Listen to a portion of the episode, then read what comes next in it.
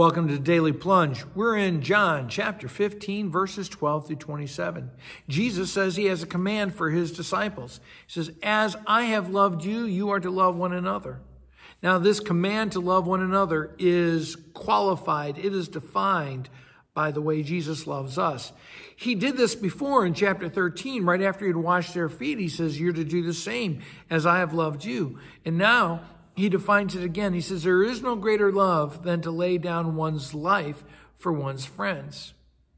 Now, you and I, we cannot imitate Jesus' love because we cannot give our lives in a way that is a substitute, that's in someone else's stead. Like we can't die for someone else's sin, nor can our death bring about their redemption. So we can't love like Jesus did fully, but our love can be self giving, it can be self sacrificing, and it can be really um, unconditionally loving. And that's what Jesus is calling us to do. And he goes on to say, You're my friends.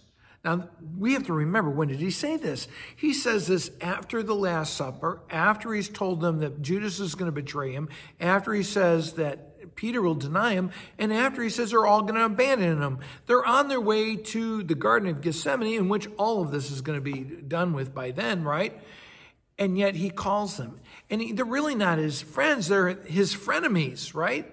They are sinful, godless, enemies of God, and yet God has called them out. Jesus has called them as his friends. He says they're, they're his friends, not his servants, because he's revealed his plan to them.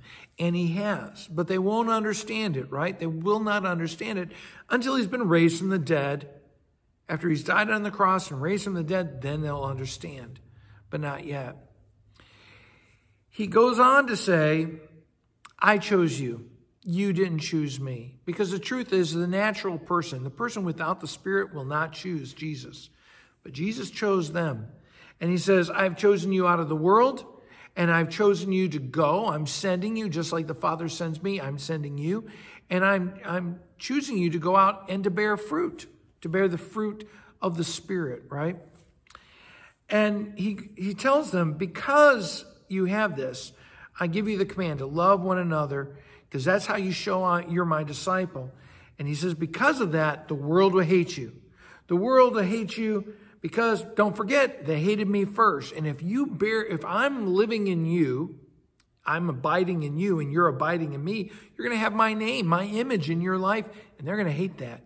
If the world loves you, think about this, if the world loves you, you're really not being a witness to Jesus because the world hates Jesus because he confronts them. And he goes on to say, it's not just me who they hate. Not only do they hate Jesus, they hate God. They hate the one who sent me. And he said, they certainly will hate you. And don't think that you're going to avoid that because the, ma- the servant isn't greater than the master. If they did this to Jesus, they're going to do it to his people. Now, he goes on to say that um, that the Holy Spirit will come. And it's the advocate. And he's going to send the Holy Spirit to you and me so that we have the Spirit of truth that comes from the Father himself. And it empowers us to give a testimony to Jesus. And he says you, you, that we must give a testimony to who Jesus is in our lives. Well, my friends, have a blessed day and, and, and trust the Lord. Amen. Thanks for joining us today for the Daily Plunge. We hope you hear the Lord speaking into your life.